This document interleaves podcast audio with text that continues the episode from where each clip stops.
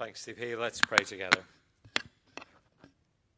Father, we ask that you would speak to us through this, your word, that we might live by grace and bring glory to Jesus. Amen. I think there are some words that deserve to be used far more than they actually are. Words like eschew or irascible. I actually have a list, you know. It includes glum, ingress, bombast, surreptitious. There are a lot more, but I'll forgo sharing them with you for now, because far more importantly, there are some words which I think need to shape the way in which we approach ministry. If we're to serve the Lord Jesus in a way which actually fits with what he said to us in the Bible. And this morning we're going to look at four of those words which sum up the message of Galatians two, one to fourteen, with the aim of making sure that these words are embedded in our hearts and minds as we serve Jesus now and keep pressing on with him for the rest of our lives. What are they? I'll tell you up front. They're partnership, clarity, realism, and courage. Paul, along with Barnabas, may have planted the churches in Galatia, but that didn't stop them listening to the, to those agitators who had all kinds of things to say about Paul after he left. They said he was out of step with Jerusalem, which is why Paul talks about gospel partnership. They said his message was mixed up, which is why Paul focuses on gospel clarity. They said he wasn't a pillar of the church, which is why Paul talks about gospel realism. And most bizarrely of all, they said Paul was a people pleaser who was soft in the gospel, which is why he talks about gospel courage.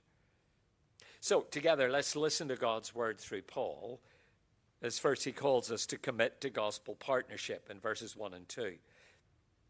Paul's second trip to Jerusalem comes many years after his initial get-to-know-you visit with Peter, which we t- touched on last week. After fourteen years, I went up again to Jerusalem with Barnabas, taking Titus along with me. I went up because of a revelation and set before them, though privately, before those who seemed influential, the gospel that I proclaim among the Gentiles in order to make sure I was not running or had not run in vain. Now, it's interesting that Paul makes it really clear that he wasn't summoned by the apostles to explain what he was doing. He wasn't called in so that they could check his orthodoxy or approve the content of his preaching. He took the initiative to go to them. Why did he do it? He says he went in response to a revelation. Now, this isn't Paul's main point here, but we do need to take it seriously. Remember, our God is the all-powerful, speaking, intervening, directing God, and here he steps in to tell Paul to do something specific. In Acts eleven, Luke describes a visit to Jerusalem to help relieve hunger in the city, which was prompted by a message from the prophet Agabus. Paul may be talking about that, or, and I think this is more likely, this is a separate direction from God. He gives him a revelation. No, we don't get any more than that, but we don't get any less. It doesn't say that after talking to his team, he was persuaded that this was a strategic move. You might prefer it if it said that, but it doesn't. It says, I went up because of a revelation. We mustn't be embarrassed by the fact that our God is a powerful God. And at key moments in history, and in particular key moments in the advance of his kingdom, our God is very happy to intervene. And this was a key moment in the life of the early church. There was a lot riding on this trip. Paul needed to know that if his work in Galatia and elsewhere out of Antioch and that of the twelve in and around Jerusalem was in step. John Stott captures the issue like this. Was their mission big enough to see the gospel of Christ not as a reform movement within Judaism, but as good news for the whole world and the Church of Christ as the international family of God? And God intervenes to help Paul get the answer he and ultimately the whole of the church needs.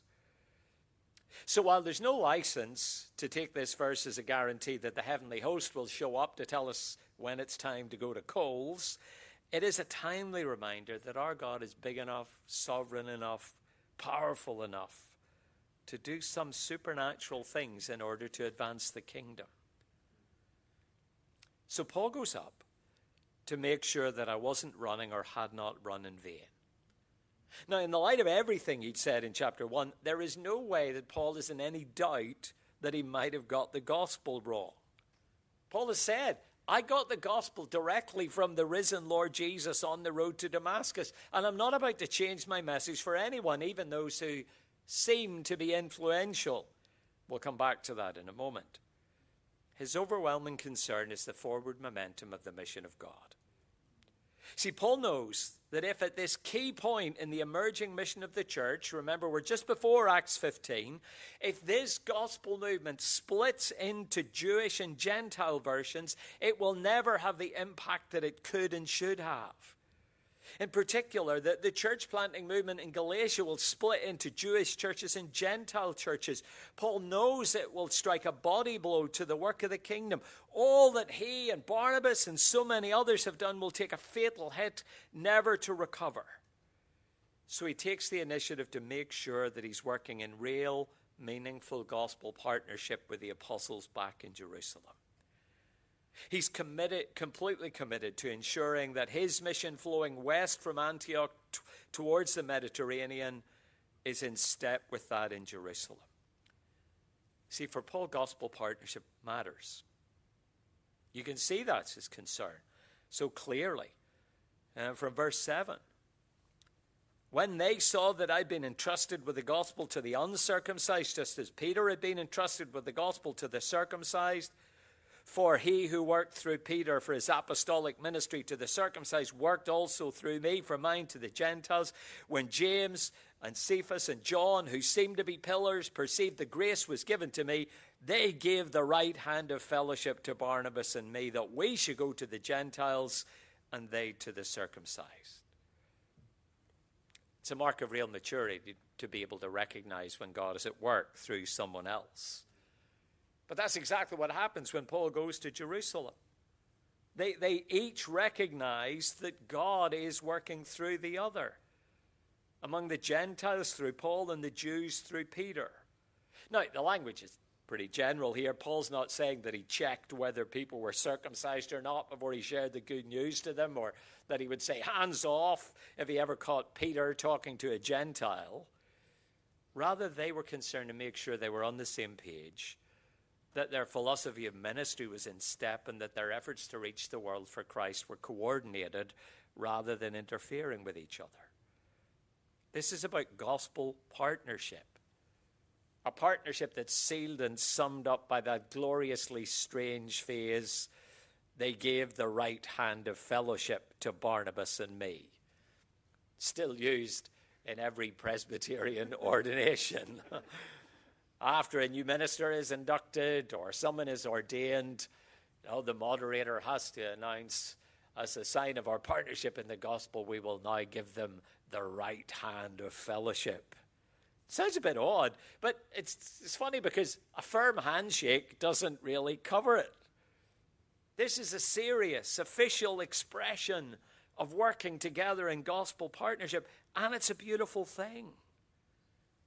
Now, in one sense, Paul's extended defense of his ministry against the Galatian agitators, as he underlines that he and the apostles back in Jerusalem are in lockstep, is quite a way removed from the challenges that we face as we think about serving Jesus now and in the years to come. But at another level, Paul's divinely instigated actions here are a clear summons for us to commit to a rich and lifelong partnership in the gospel. See, these slightly tense encounters in the earliest days of the church really matter because they make a couple of things so clear. The first is that we're in it together.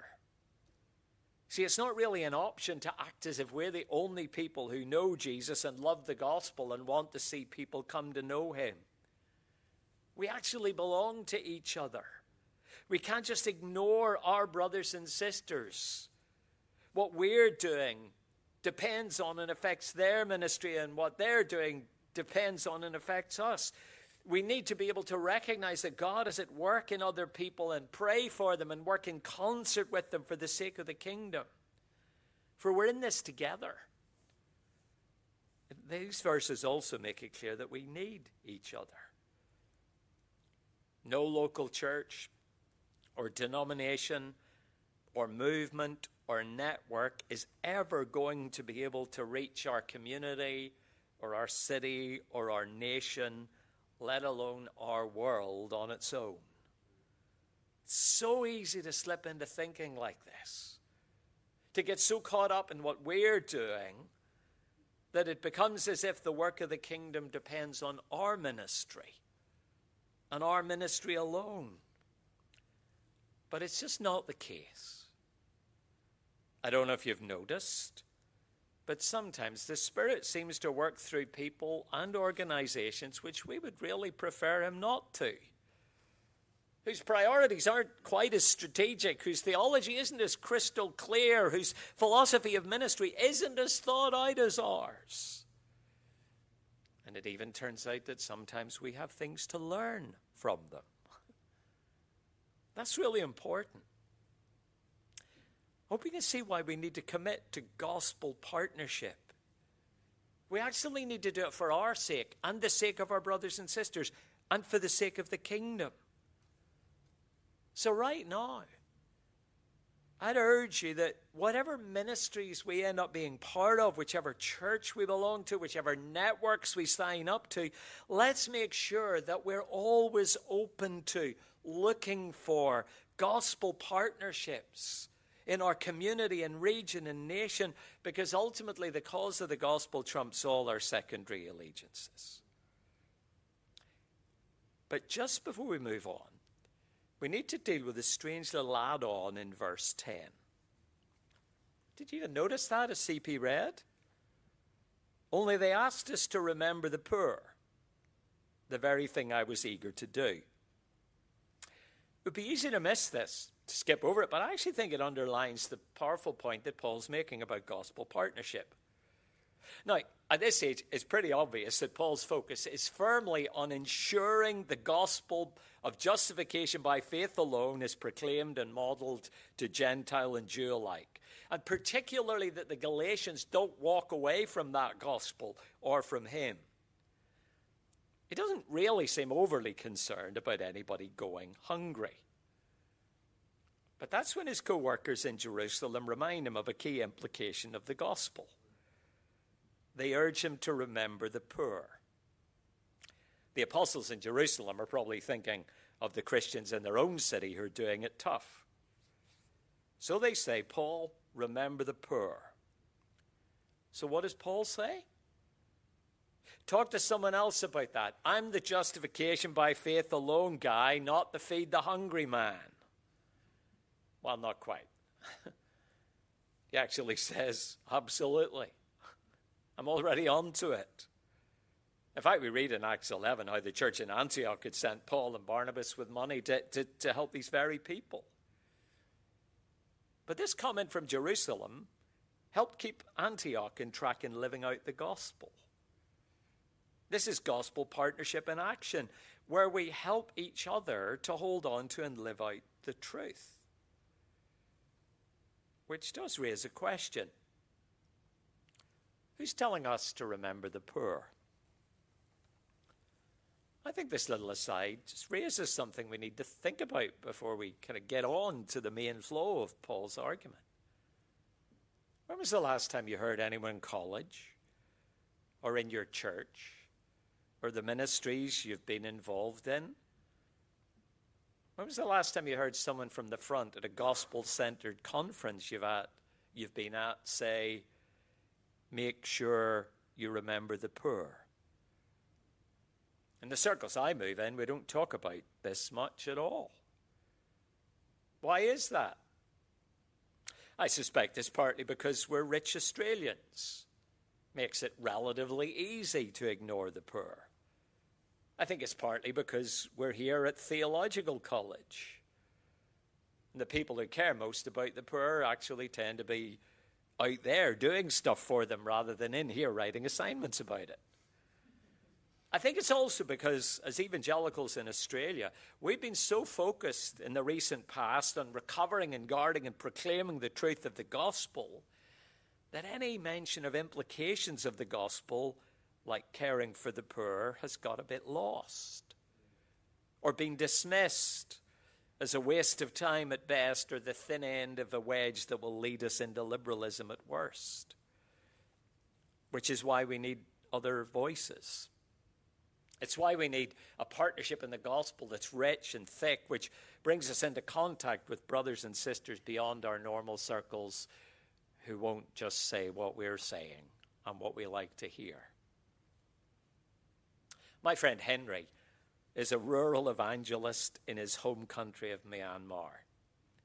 Henry emails me every two or three weeks with news and photos of his ministry. You know, the people who've been baptized in the latest village that he's visiting. A couple of months ago, his email contained a sentence which brought me up short.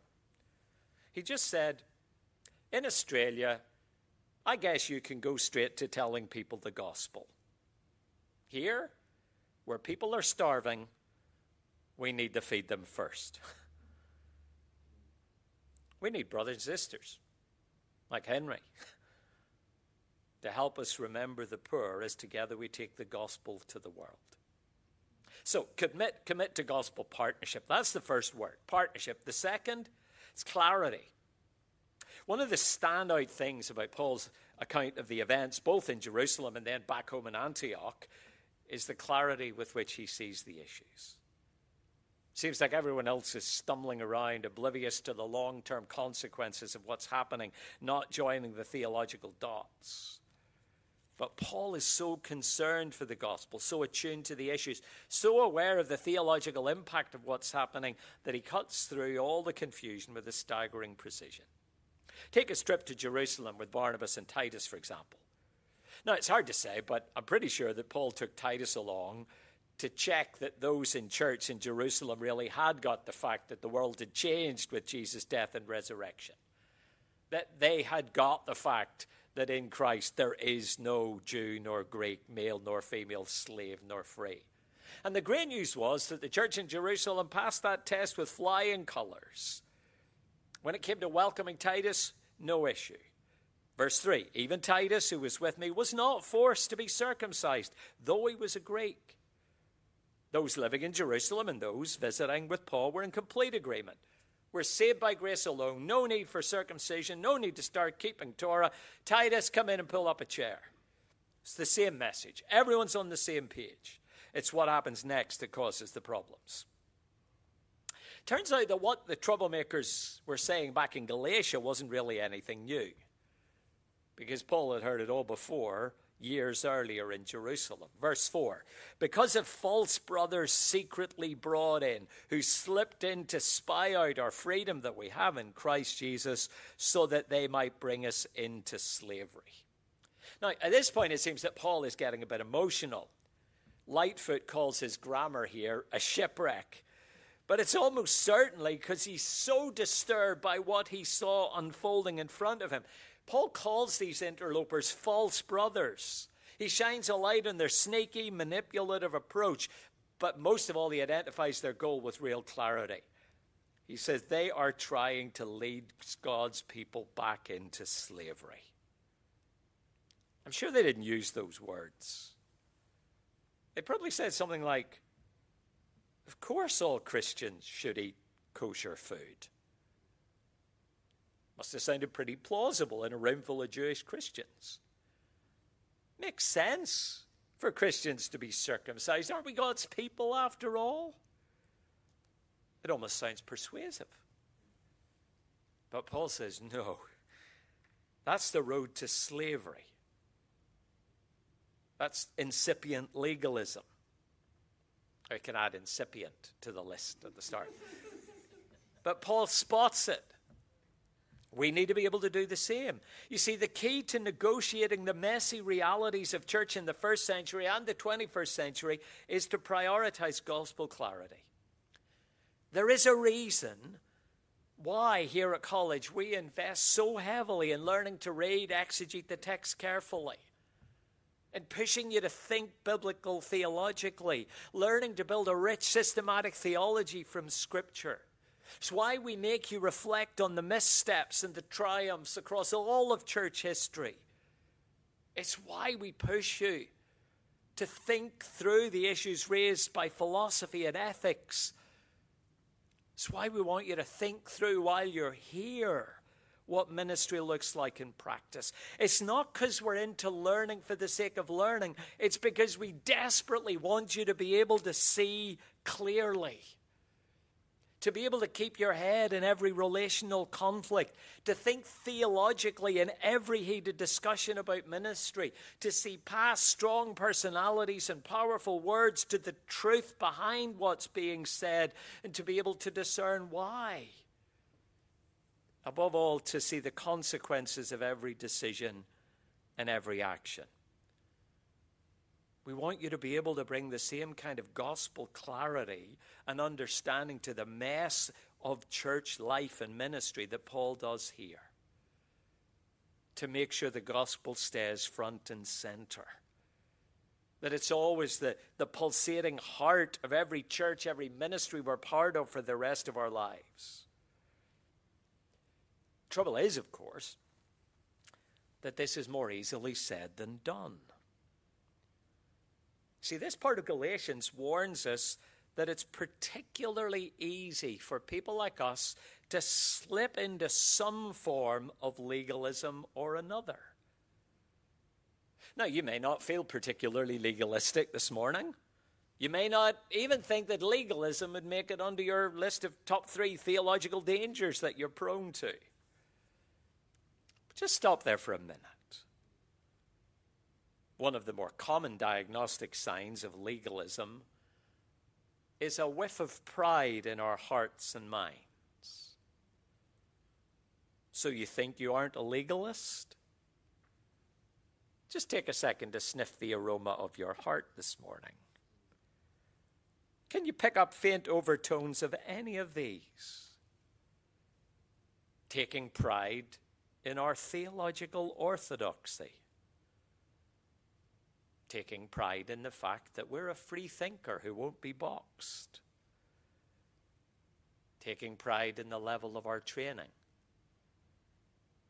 Taking pride in the fact that we're self-taught. Taking pride in our grades. Taking pride in the fact that we don't care about our grades. Taking pride in the way we care for people. Taking pride in the fact that we're focused on the gospel, which is what people really need. Taking pride in the fact that others think well of us. Taking pride in the fact that we don't care what other people think of us. Taking pride in the fact we always do our duties. Taking pride in the fact that we don't feel guilty when we don't do our duties because we're living by grace. Taking pride in the fact that we're not proud. Here's what Luther says in a stunning statement in his commentary. The difference between the law and the gospel is very necessary to be known, for it contains the sum of all Christian doctrine. Then he says this, for touching the words, law and gospel, the distinction's easy. But in a time of temptation, you shall find the gospel a stranger and a rare guest in your conscience. But the law, you will find a familiar and continual dweller within you. For our reason knows the law naturally. I once heard Tim Keller sum up that statement by saying legalism is the default mode of the human heart. See, this passage actually warns us that when we're tired or under pressure or trying to impress or relaxing, the danger is that we lose our grip on the gospel and slide inexorably into legalism, which is why one of our great needs is to develop and prioritize gospel clarity, which will enable us to see ourselves and other people and what's going on in front of our eyes clearly. So commit to gospel partnership, prioritize gospel clarity, and then thirdly, perhaps surprisingly, practice gospel realism. We've already seen now in verse two, Paul speaks about those who seemed influential. Now look with me again at how he refers to the leaders of the Jerusalem church from verse six.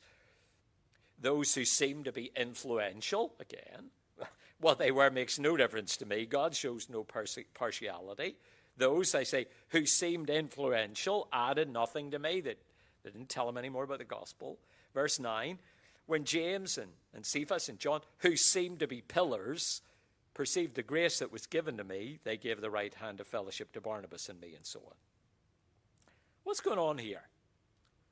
Paul seems to have a very particular take on the practice of calling, of the, calling the leaders of the church in Jerusalem pillars. What's his take? I think he thinks it's a really bad idea. It may have been started by people who liked the fact that in the same way the old covenant, you know, was kicked off with Abraham, Isaac, and Jacob. Now God was building his church in Jerusalem on Peter, John, and James, Jesus' brothers. They are the pillars. Or the term pillar may have been associated with the idea that God was building a new temple and that these three who'd been around from the beginning of Jesus' ministry were a key part of the construction. But wherever it started, to quote Tom Schreiner, Paul wasn't starry-eyed and didn't venerate the pillars on the basis of their past experience or anything else. He just says God is never moved by human status. And nor should we be. Now, of course, there are plenty of places in the New Testament where we're called to submit to those placed in authority over us in the Lord. Generally, those are elders in the local church. But Paul's making a different point here. Yeah, respect your leaders, but be very careful about building them up. In this case, just because they were with Jesus doesn't mean they get everything right, which the Gospels are very quick to point out. Just because someone gives a good Bible talk or leads a flourishing ministry, let's not get carried away. He says, let's, we should be impartial, for God shows no partiality. I think really what Paul's saying here is when it comes to leaders, we need to be realistic. Sooner or later, everyone will let the side down. Every leader is ultimately a disappointment. Everyone has their bad days. Calling your leaders pillars, building on them, not a good idea, Paul says, because sooner or later, if we build on leaders, everything will come crashing down. Now, of course, Paul's fighting for the hearts and minds of the Galatians. It matters desperately to him that they accept his gospel, but it's only because it's the gospel of the Lord Jesus Christ. Paul wants the Galatians to pay attention to his authority, but only because that authority has been given to him, delegated to him by the Lord Jesus himself. Paul's consistent view of leadership is expressed at the start of First Corinthians eleven. Be imitators of me as I am of Christ. Follow me as I follow Christ. But don't call me or anyone else a pillar. When it comes to starting to trust leaders, Paul gets very nervous. Martin Luther writes this. So the prince, the magistrate, the preacher, the schoolmaster, the scholar, the father, the mother, the children, the master, the servant, are people which God will have us to acknowledge, love, reverence as his creatures, which we all need in this life. But he will not have us worship them. That is to reverence them, that we trust them and forget him. We need to be realistic when it comes to our leaders. We must never, ever allow them to ascend to the level in our minds that they're beyond question. Because even the best of us make mistakes. We all need to be held to account. That's why Paul doesn't like the idea of calling them pillars. He's no issue with them as individuals. They're his partners in the gospel, but he knows they are made of the same stuff as him and everybody else. In the last few years, you know, there have been a spate of leadership failures in the evangelical world, both globally and closer to home. I'm not saying it's a whole story, but there's one common theme. It always ends badly when leaders are put on a pedestal and treated as if normal rules don't apply. Because, well, you know, they're pillars, aren't they? A friend of mine some years ago got a call before a famous pastor's visit to Australia in two thousand eight to remind him that Pastor X only travels first class. Apparently normal rules didn't apply. When one international speaker's team insisted on masseuses being available in every place, no one batted an eyelid because normal rules didn't apply. When all kinds of aggressive and manipulative behavior is excused in all kinds of places on the basis of giftedness or brilliance or strategic insight, it's like the normal standards of character and godliness just don't apply. Because these people are pillars, aren't they? But Paul's utterly realistic. Pillars are made of the same stuff as the rest of us. They get things spectacularly wrong too, as Peter did, as we'll see in a moment from verse eleven. But let's make sure we've got this. It's deeply unhelpful. It's not gospel-shaped to show someone respect on the basis of which theological college they went to, even if it's Q T C. It's deeply unhelpful and not really gospel-shaped to show someone respect on the basis of which church they've been part of or even planted. It's deeply unhelpful to show someone respect on the basis of which conferences they've been to or even spoken at, on the basis of which books they've read, the theological terms they can bandy around, the academic qualifications they have, who they know, who their trainer was. We could go on and on. We're not to relate to people on the basis of connections or achievements. We're to treat each other as brothers and sisters, fellow forgiven sinners, who, as we prayed, are quick to repent, slow to speak, even if we're lecturers. We are to submit to those appointed to care for us and hold us accountable on the basis of their life and doctrine, to imitate them as they imitate Christ, to follow them as they follow Christ. But we're to be realistic in our expectations, for sooner or later, even the best will let the side down. So be realistic about yourself and the people alongside you and about our leaders, because we're all capable of making terrible decisions at very short notice. I reckon a fair assessment of my performance as a leader, and actually most leaders I know, most days would be, he really should have known better. So let's practice gospel realism, which brings us to the last word. In verses eleven to fourteen, we do have to show gospel courage. Remember that when Paul writes this letter, which may well have been his first, he's a bit of an outsider. He's not from Jerusalem. He wasn't one of the twelve. He didn't meet Jesus before his death and resurrection.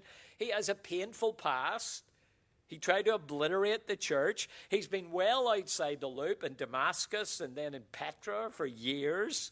And then suddenly he finds himself in Jerusalem coming under sustained pressure. Sounds like a great recipe for feeling insecure and slinking back to Antioch with his tail between his legs. But he doesn't do that. Not only does he see the theological issues clearly, he refuses to budge one inch on the gospel. He shows real gospel courage. Go back to verse five. To them we did not yield in submission even for a moment. It's actually literally an hour, which was the smallest division of time in the first century. Not a moment, so that the truth of the gospel might be preserved for you. It's not a marvelous sentence. It's not a selfish thing for Paul. It's not about ego. It's about the Galatians and the Ephesians and the Corinthians and everyone else he will have and has had the opportunity to proclaim the gospel to. When the message is at stake, he won't back down, even if it means facing up to the Apostle Peter himself. See, it is part of gospel ministry to make sure that the truth of the gospel might be preserved for people in our care. I don't know if you've noticed it, But people have all kinds of suggestions and opinions about life in church and youth group and growth group and every ministry in and outside church. How it could be made so much better. Those suggestions come in all sorts of shapes and sizes, from insightful and brilliant through those that are fairly harmless and a matter of preference to those that are downright dangerous and will undermine the gospel if we pick them up. It's the job of leaders to work out which is which. And then for the sake of God's people, to weed out those which are corrosive to the gospel. And that takes courage. Because most of us are people pleasers to some degree. But look at verses eleven to fourteen. When Cephas came to Antioch, I opposed him to his face because he stood condemned.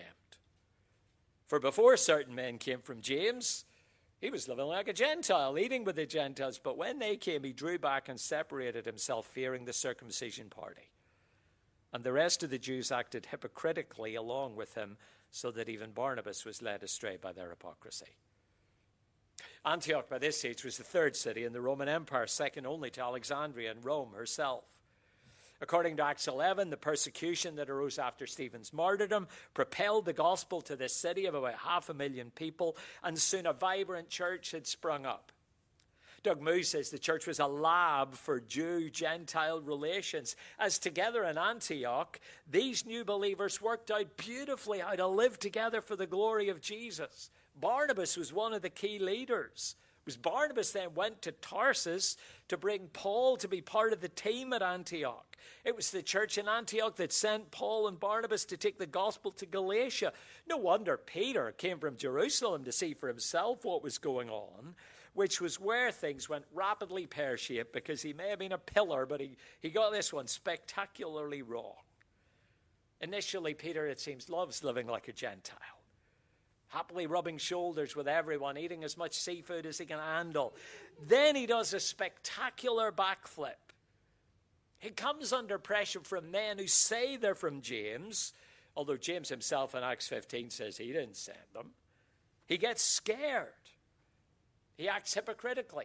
He starts acting in a way which just didn't fit what he believes, what he'd experienced when God appeared to him in that vision at the house of Simon the Tanner, sent him to Cornelius' house in Acts ten and eleven. Peter even manages to trip up Barnabas, who seems to be just about the nicest guy in the New Testament. He causes utter chaos. Peter, Barnabas, the Jewish Christians choose the safety of the crowd rather than the path of gospel-shaped obedience. They go with the flow rather than standing for the truth. Now, we don't know exactly why they did it.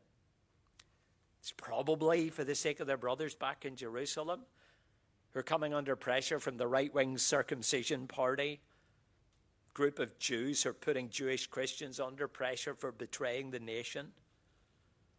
It's understandable in a way, but they seem to have forgotten the bit where Jesus said, "In this world you will have trouble."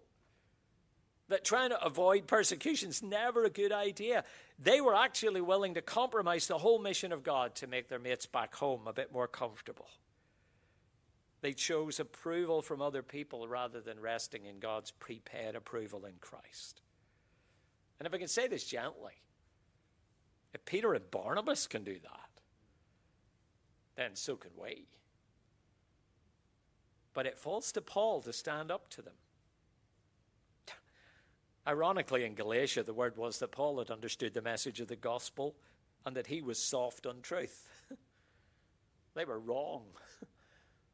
It's the apostles who've gone soft on the gospel. They're the ones who backtracked. So Paul cuts straight to the heart of the, heart of the issue and puts a name on it. Verse fourteen, when I saw that their conduct was not in step with the truth of the gospel, I said to Cephas before them all, if you, though a Jew, live like a Gentile and not like a Jew, how can you force the Gentiles to live like Jews? You're being a hypocrite. And remember, this was pretty public. But it had to be, because when Peter backtracked on eating with Gentiles, it was a very public statement. It jeopardized the whole mission of God. And Paul fronts up to him and says, Peter, you are not ortho-walking, is what he says. You've lost the plot. You've obscured the gospel. Sometimes we have to do that. Sometimes you'll need to show real gospel courage, and so will I.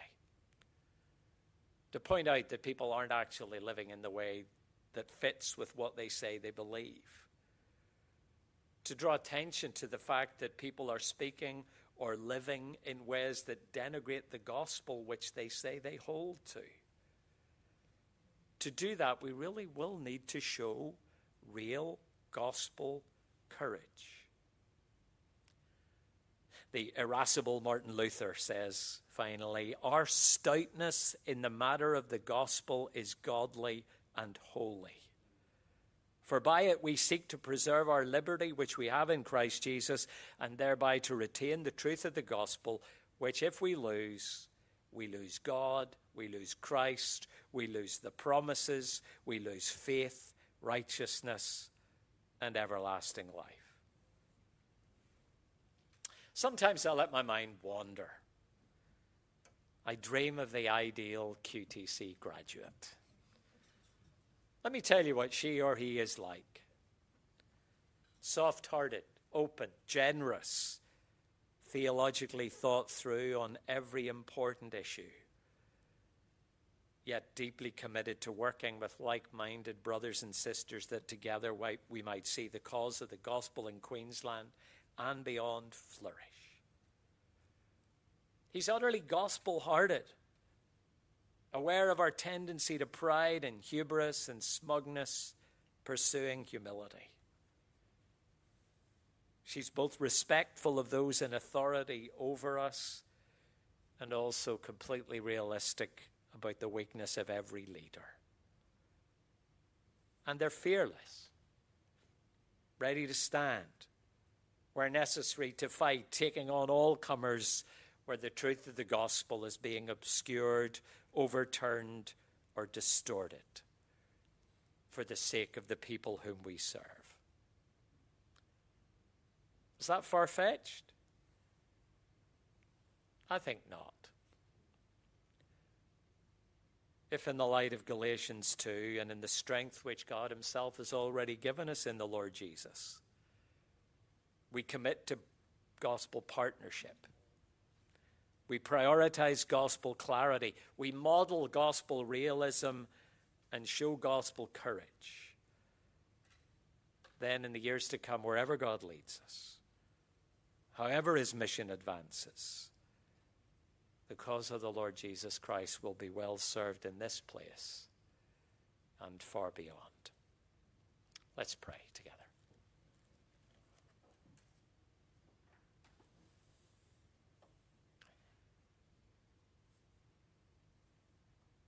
Lord, work in us, we pray,